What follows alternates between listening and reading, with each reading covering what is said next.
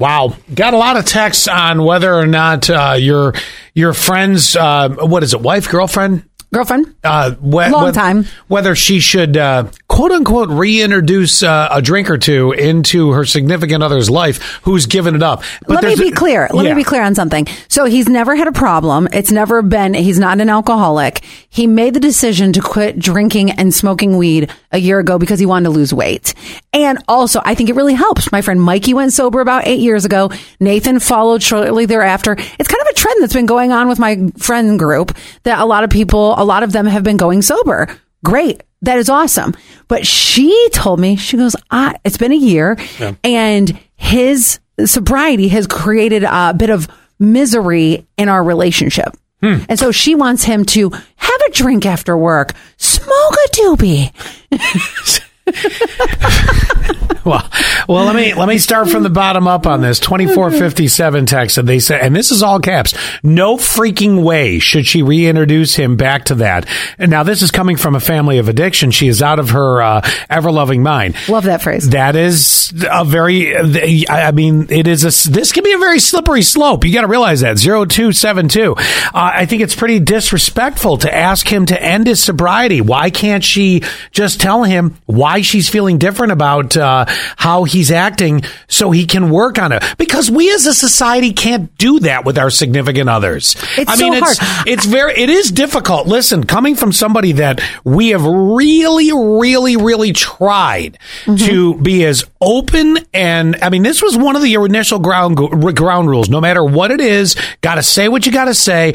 Be hundred percent transparent and just say what you're feeling on this. And there's still, and we've had this rule since day one, mm-hmm. and there's still times that it becomes difficult to just let it all out and you know just because you, you we as people aren't are, i don't think we're wired to be like you know well here it is blah and they're you know people are going to be like oh well that's great okay here's my response We don't want to hurt people's feelings or we're afraid of the, don't want your the own reaction. feelings hurt. Uh, exactly. The reaction that you were going to get back. Yeah. 2077 says, I'm thinking he's not happy in the relationship anymore. I want to go because somebody i'm called. thinking she's not I want to go to the person who called in because I want to hear your words on this one too. Wow. Uh, So I think now you're seeing him for who he really is because alcohol and weed are crutches. So this is just who he is underneath all of that. And Ooh. I think you shouldn't be with somebody that acts this way. I mean, he needs to just take control over his own emotions and the way that he. It's not that difficult. Did anyone else just feel that in their soul? Oh, I felt that. That Uh, response, I was like, oh. But some might also say alcohol enhances what you really are feeling and thinking.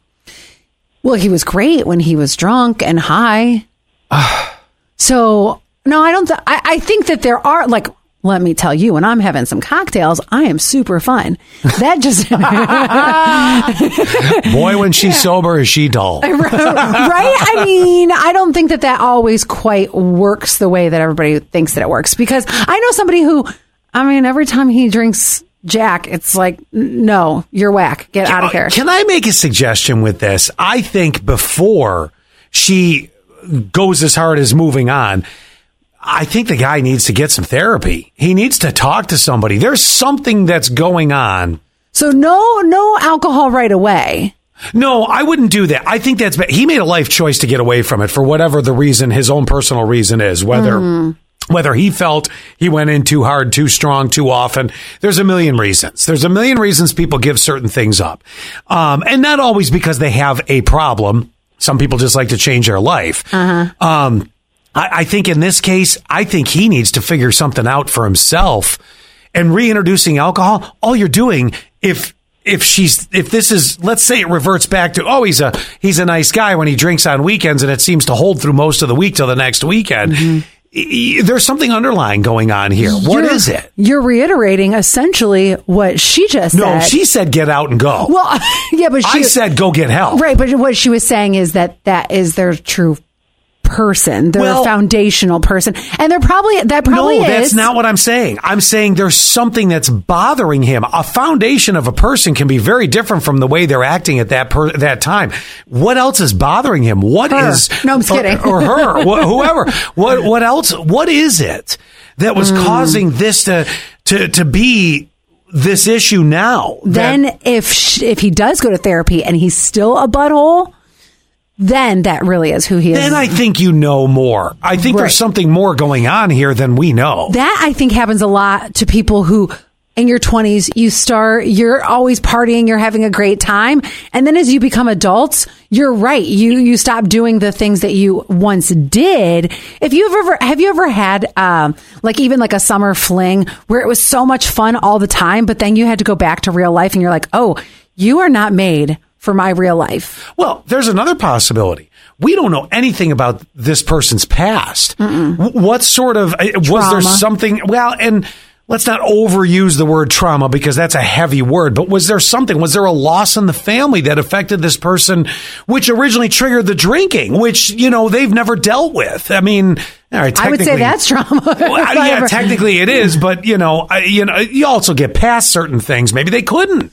I don't know. I just, I would not up and out because, um, because you've gone this far together yeah, you've gone this far in. Figure out what the actual issue is. Now, the bigger problem, maybe getting that person to therapy until the person's ready for it, or they Mm-hmm. may be very resistant, or they may be very open to it. I say you got to try that before you just cut the cord. 17, 17, 18 said basically the same thing. He was self medicating, uh, and uh, now he has to uh, deal with the trauma feelings, etc. He needs help to work through this. She got two options. This is their wording. She got two options support and encourage, or get the heck out of there. Right because this doesn't sound very encouraging does it Mm. no No, not really. Uh, there is one more text I have to read about this too. It's it's horrible, but it's funny. okay